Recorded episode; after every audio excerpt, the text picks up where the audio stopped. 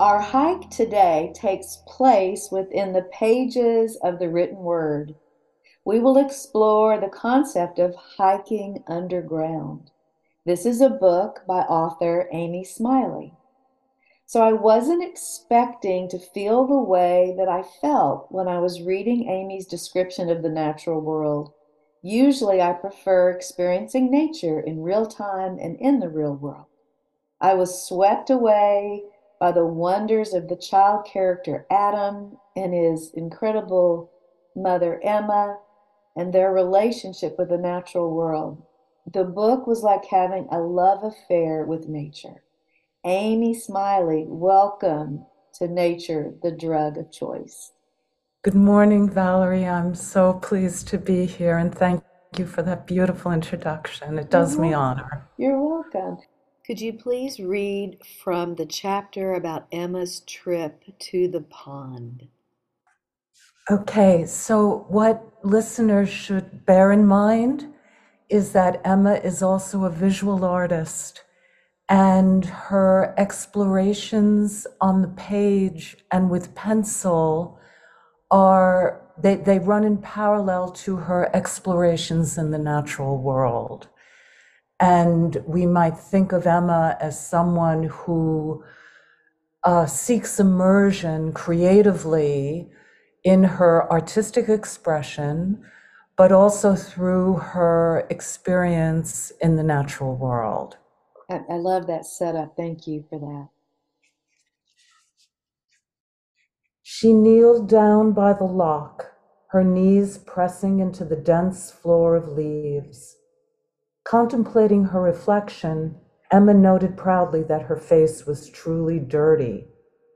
Her eager hands dipped in and out of her amused glance as she cupped the cool waters, then spilled them over her face. She knew that she was truly alone from the stillness of the earth that gathered around her bare legs. With a mischievous smile, she quickly stripped and, shaded by the frothing waterfall, bathed in secret under the summer sky. The morbid feeling of the city as a tomb dissolved in the pool where her splashes broke like laughter. Up from one last dive, her hair got tangled with loose leaves. She left them there, offering no explanation to Luke when later she pulled them from her clumps of pondy hair, smiling at him with no malice, but with some trepidation at the corners of her mouth that left him wondering where she had been and who she was. Dripping from head to toe, she stepped into her dusty clothes, which instantly were soaked with lines of earthy rain trickling down her thighs. So much for the bath. Emma didn't mind in the least, although it was a bit uncomfortable to walk through the ravine with soaking socks and sloshing shorts. Just a few steps from the waterfall, she came upon an odd sort of clearing which captured her attention, her whole being, in fact, as she sensed something beyond nature there, something deeper, more mysterious, something more to do with myth, unearthly, its unplanned circularity swelling the geography with the suggestion of a gathering place for curious creatures. As she quieted her steps, she became aware that the spot itself was breathing as if always alive, ageless when I read that, I felt like I was reading one of E. E. Cummings' poems about spring and his yes. messy, wild, mudalicious uh, verse that he uses. So yeah. those words aroused the senses. I remember reading that um, I could smell the muddy pond. Um, and, and because it had been a while since I allowed myself to be taken away by nature like that, it was intoxicating and it really inspired me to get back out in nature. I had to step away uh, from it for a while due to an injury. So, what readers probably don't know, they couldn't know from that, but that takes place in where? In Central Park, actually. uh, okay, so they're going to yeah. want to know. Authors always draw from from what they've experienced, so they're going to want to know: Have you done that? Or you don't have to answer.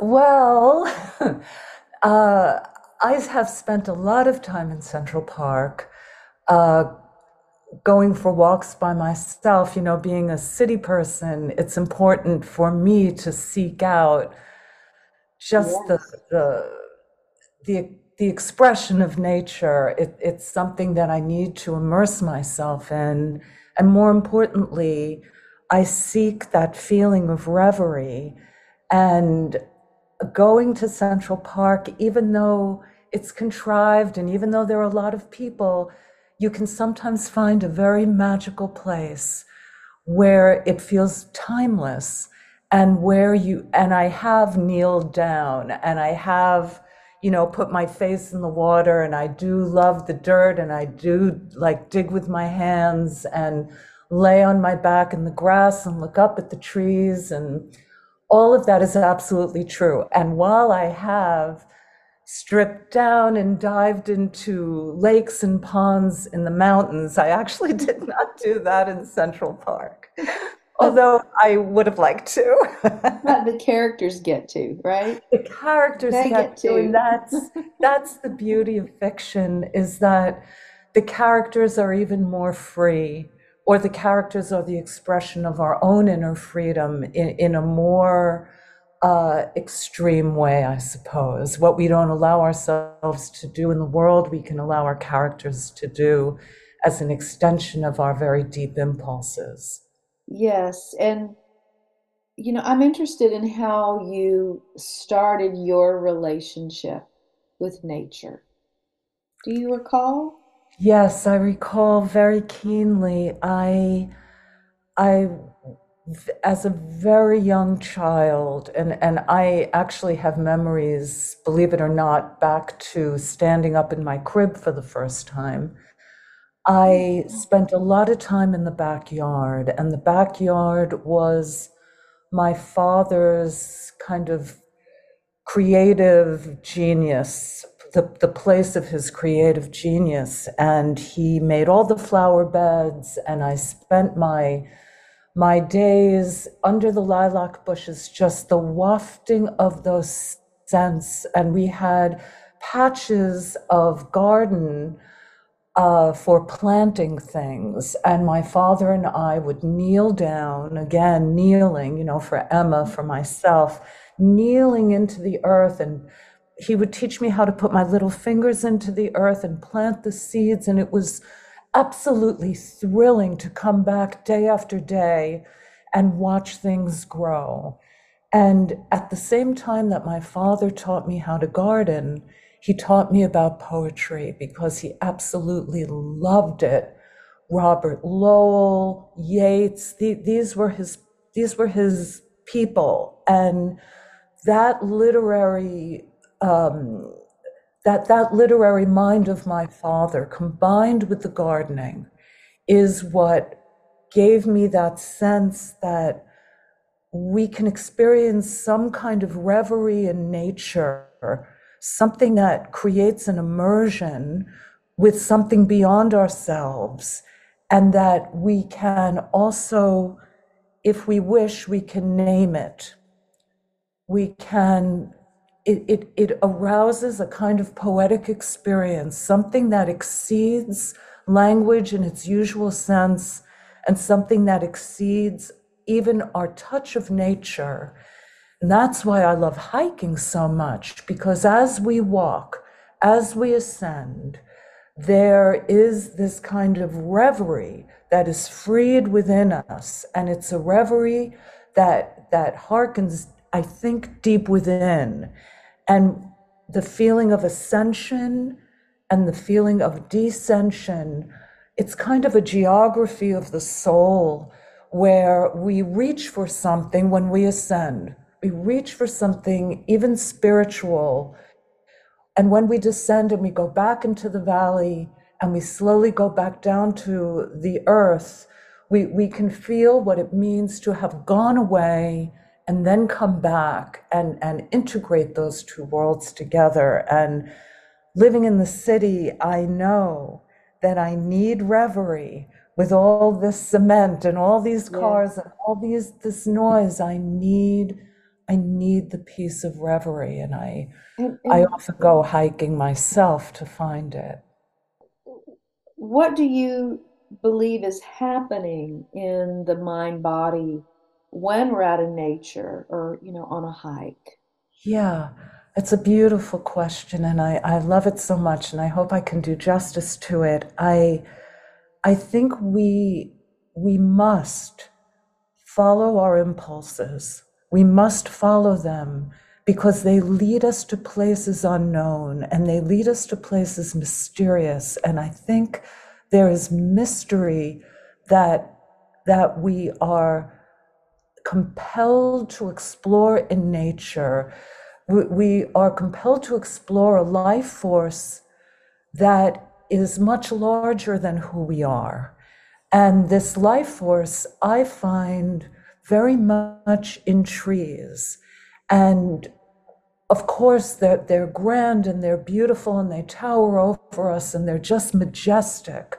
But what I do personally in my reverie and what Emma does um, to a great extent is try to seek what these living and breathing trees are below the surface of the earth.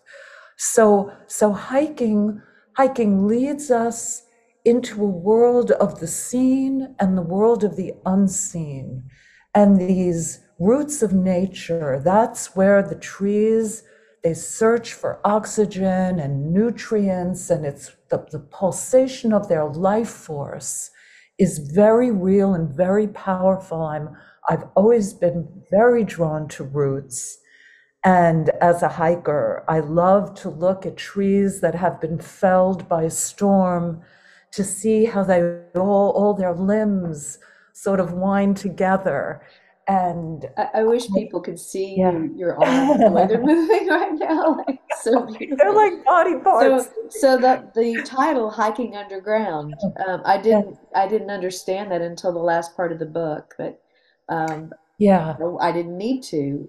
right. So, do you want to talk more about the title and how that came to be? I, I would because it ha- also has a lot to do with the world that I live in on a day to day basis, meaning that I'm a psychotherapist. And, um, you know, I feel like in the therapy room, so much comes up that is mysterious and, and comes from the preconscious and, and unconscious mind you know, like Freud said that that the mind is like the iceberg, and we only in the conscious mind we only express one seventh of it, but everything below has so much to do with who we are.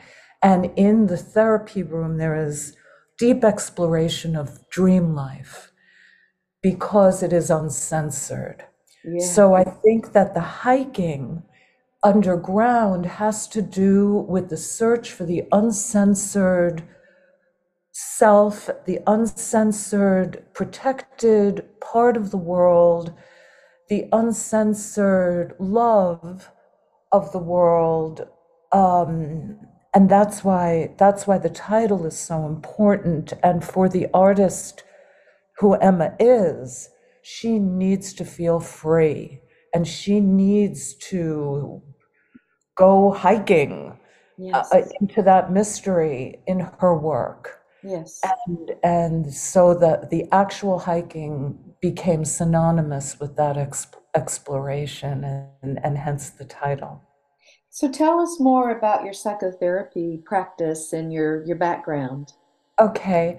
Well, uh, preceding the psychotherapy practice, I, I was a professor of literature for some years. Okay, And that makes sense. I lived in France for 14 years and I got my PhD in literature there. And I was very interested in surrealism as a kind of very active force in, in challenging the world and it, its oppressive facets and challenging the world through, through true language um, the language of dreams, the uncensored language. And I, I absolutely love literature. And I, little by little, found that I loved talking to students more than the, the actual uh, act of teaching. and I love and I seek deep, deep connection, be that in nature or with people. And the psychotherapy practice is a way to, to understand what atta- all different kinds of attachments are and connections between people and how those connections can be healing. And I think that just as nature has everything in it to heal itself unless we destroy it, so too do we have the capacity to heal. And um, I, I believe in the work very much, and it's a great privilege for me to work with people. And so for them, how, how wonderful for them to work with you. Thank you. I, I sort of a therapist. I, I sort of meld the world of language and poetry with the world of dream and all that is painful and and I'm not afraid of human suffering. I'm not af- afraid of pain and sorrow. I can sit with it and look at it in the face. And I, and I think we, we need to look at ourselves, and I think we need to walk through the mountains and the hills and the woods so that we're unafraid. Yes, and that reminds me of the uh, the chapter where Emma and Adam and her husband Luke. Luke, yes. It was the last day of their vacation in. Maine, and she wanted one last adventure. Yeah. And there was a little bit of fear coming up because she realized she didn't know where she was. And I, I tell my listeners that, you know, it's so important to get thrown off um, because when we're thrown off, it's like we get into a, a deeper uh, narrowing of our focus and we become keener and more insightful. And it just helps us to grow. Mm. So getting people ask me one time, you know, um, don't you are you ever afraid of getting lost in you know the woods without a map? I'm like, no, I just get lost in my thoughts. yeah, exactly. It's the, the best the kind of that way somewhere. You know? yeah. I don't. Uh, I did uh, 30 miles on the Appalachian Trail without a oh. map because I forgot it, and very little phone service. Um, but you just follow those little white yes paint dabs on the trees. Yeah. It was in uh, yeah. uh, Connecticut, and I just did three days. But beautiful. Um, it's fine you know you, you, you sometimes have to double back but the yes. I remember the energy that i got from being out there and i saw very few people there. I was by myself. Yeah the growth I, I that comes from that you know. I i totally feel that too but i also think that fears naturally can well up within us when we're out in the, the great beyond and we don't know what to expect and there are wild animals, right? There are snakes. There are bears there, out there. You had to yeah, there, there's life. there's life that's more powerful than we are, and you know, I, I think these these kinds of adventures in the woods they evoke our fears from within, but but also fears of the world. You know, things we don't expect that could just sort of be thrown in our path, and mm-hmm. how are we going to handle it, and what are we going to do? Mm-hmm. I mean, I know, I, I found that bringing fear of meeting a wild pig out here in, in Texas yeah. um, would would would draw that to us. So when I go out on mm-hmm. a hike, I say hello, thank mm-hmm. you. I'm here from a peaceful perspective. I love you. You know, I'm I'm wanting to tread lightly on the trail, not disturbing anything. I hope you find lots of food today you know, and it doesn't, I don't feel afraid or threatened. Yeah. Although if I do hear them yes grunting or whatever, I'm gonna quietly go the other way. That's what I do when I see bears. Yeah. I quietly go the other way. It's not a video game. You don't get to hit reset. Right. And and when an animal feels threatened by your presence, yeah. it is real. And, yes, and yeah. They're instinctive. They're protecting. Yeah. Yeah. Same with snakes. You know, we're, we oh fear snakes so much, but ah. they really, you're just, you know, going about their business and they are. Stay and on the path. Stay on the path. If you don't mind, I want to tell one little anecdote oh, sure. that a, a client told me she did a very difficult hike, which I've done myself, called Breakneck, Ri- Breakneck Ridge. Oh, I which don't like the sound. Oh, I know, but it's actually a hike that uh, many painters of the Hudson River School did because of the gorgeous plunging views into the Hudson Valley, and I absolutely love to go up there. Anyway, she told me this story about how she was hiking up Breakneck Ridge and she came to a spot where she couldn't turn around. There were people behind her. She had to move forward, and there was a giant copperhead snake. And she was face to face with the snake. Mm-hmm. She couldn't go back. She couldn't go to the side because it was the cliff. Mm-hmm. And she looked at it and she just said, I'm going to be okay. And she stepped over it and continued mm-hmm. her hike. Yeah. I thought that was the bravest thing ever. Yeah. Yeah. And and she would have never had that opportunity had people not been behind her. Exactly. So you push through the fear and the fear has yes. to has to fade, you know, when we face it on it just has to fade. That's um, right. I love that pushing through the fear. I just finished a course um, called um, The Perils of Coding Human Coding. It's about transhumanism. And I was a little worried about uh, about that topic, but mm-hmm. I'm less worried now because there is no way that our brains can be duplicated and coded to experience all of what we just talked about. Our biology um, it can't be coded, and when we're in nature, you know there's not a there's not a program for that. What what she did she did in an instant. You know when you're hiking you're reading the trail you're noticing where the is that a stick or a root you know? Um, is that a snake or a root? We're mm-hmm. constantly evaluating and we're also um, you know taking in all this wonderful energy and creativity.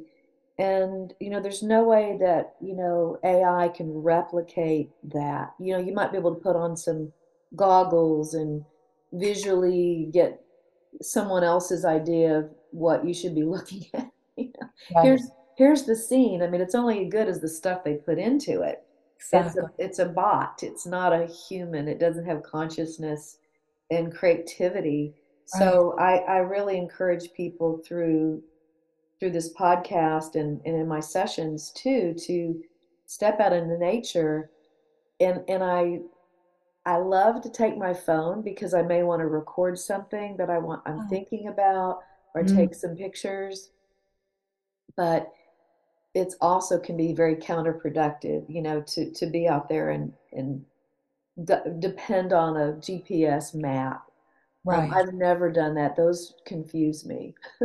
Oh, when I look at a map, I get very confused. I want to yes, just sense yes. where I and am. We don't, yeah, we don't necessarily want a mediated experience. We we want an immersive experience. Yeah, so let's leave technology out of nature, please. yes, if please. You need to, if you need your phone for something, take a picture, but try right. and, you know, gain your your uh, reconnection to your instincts because they're yes. really great. And and the energy that you can feel. I mean, that for me, most of all, there's some kind of vibration or some kind of hum in the forest. And as you ascend, or even as you just walk through the woods, you just sort of feel lifted out of yourself. And if you're mediating that experience, I don't think you're going to feel that lift. Right. And I think talking to someone, I don't like to hike with other people. Sorry, mm-hmm. all the people I've hiked with. They're listening, but it's okay every once in a while. But, you know, the constant chatter and conversation, I just feel like the trees are going, shut up. Oh, yes. And and don't we want to listen to the wind? Yeah. Don't don't we want to listen to the little, you know, streams that are flowing by or the crunch of leaves under our feet or just take in all those scents and smells like don't we want that if if we're outside of it in conversation we're, we're not going to have that experience is there another excerpt from the book that you'd like to read well i i think i'd like to just continue that excerpt if that's okay, okay with you yeah um, because I think after our conversation, it may resonate well with the listeners. I, I certainly hope so. Emma's climb finally ended as she stole quietly toward the center of that rounded clearing beneath the canopy of branches, and there beheld a most majestic tree, widely lobed with creviced trunk, bulging here and there with warts, a gnarly oak, stunted with twists and turns, its boughs gathered around itself in crooked embrace. It had a fierce beauty about it, the dark experience of a thousand seasons. The clearing was completely surrounded by oaks, contrasting starkly with the stretch of forest just nearby, where all kinds of trees blotted the sky. But here there was just old oak. From the cluster arose a sweet water scent, sap, no doubt, still coursing through its veins at a snail's pace. Emma put out her hand to touch the trunk, then timidly dropped it at her side. Still she approached, nevertheless, then stopped again, somehow captured by the presence. So, why do I feel this welling up inside of me like I want to cry? I want to cry too, Valerie. yeah. coming in contact with that mystery. It, it's so it's so outside of our usual experience and it's so intimate. The, the intimacy that we can feel in a book, which reading I think is the most intimate experience there is because we can really enter the mind of, of another person. It's a total feeling of otherness, that intimacy. And that that makes me tremble. Um, and, and Emma trembles as she beholds the tree. She feels this presence of something beyond. And, and I just find that, I find her experience, which of course springs from something deep in myself, to be Yes. very. Yes. I I'm going to read your book again because it's Ah. just so delightful. Thank And it, it's like a meditation. It's Yeah. Uh, like a meditation. I can feel myself out there, and so the days I can't get away, and North Texas is not the best, most scenic place to hike. Mhm. Um, I'm Mhm. I'm close to a place called uh, the Equestrian Trails of uh, Trinity Trails at Lake Lavon. Um, and what I like about them is that they're unimproved and you get to jump over horse poop and get muddy, you know, have to follow those muddy horse horse prints and um but so reading this really uh, is just so much more yummy. So we have about five minutes left. Yes, Is there yeah. anything else that you want to share with us? I I, I kind of want to talk a little about Adam, but I also want people to buy the book and read about him too. Yes. Well, we've talked so much about hiking in nature, which I appreciate so much. I just want to suggest to readers that the relationship with nature is, you know, it is very much at the core of the book, but this is also a book about motherhood, about the very special relationship between a mother and her son.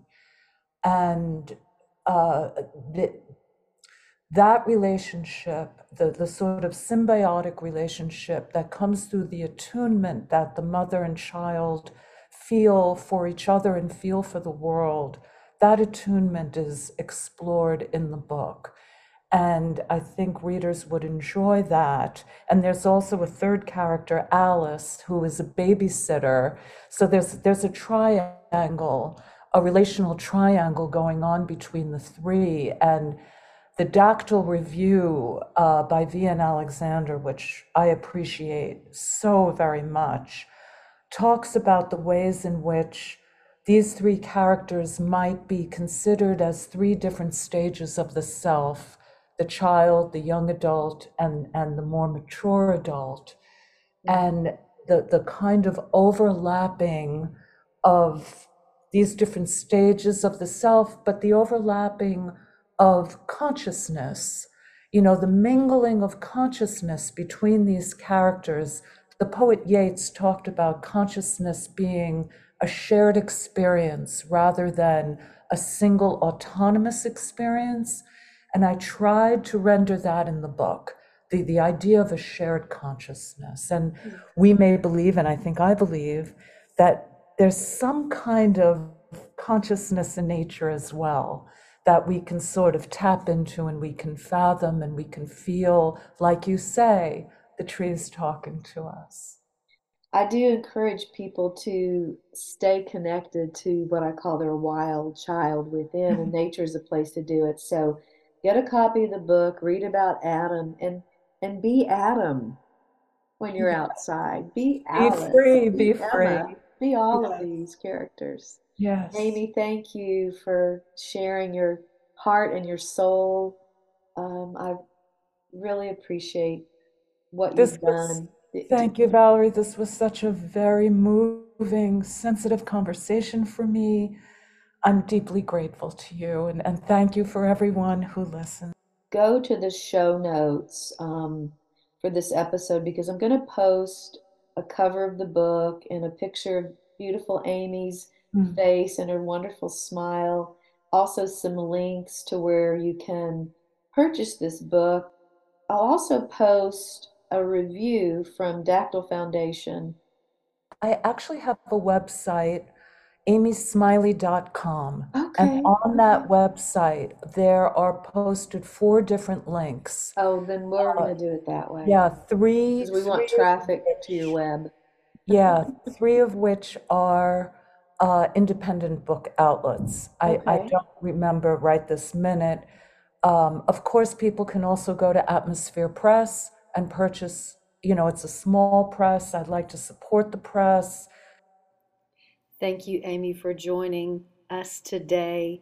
Again, that was Amy Smiley, the author of Hiking Underground from Atmosphere Press. Go to the show notes for more information on how to purchase this book. This is Valerie Grimes, the host of Nature, the Drug of Choice.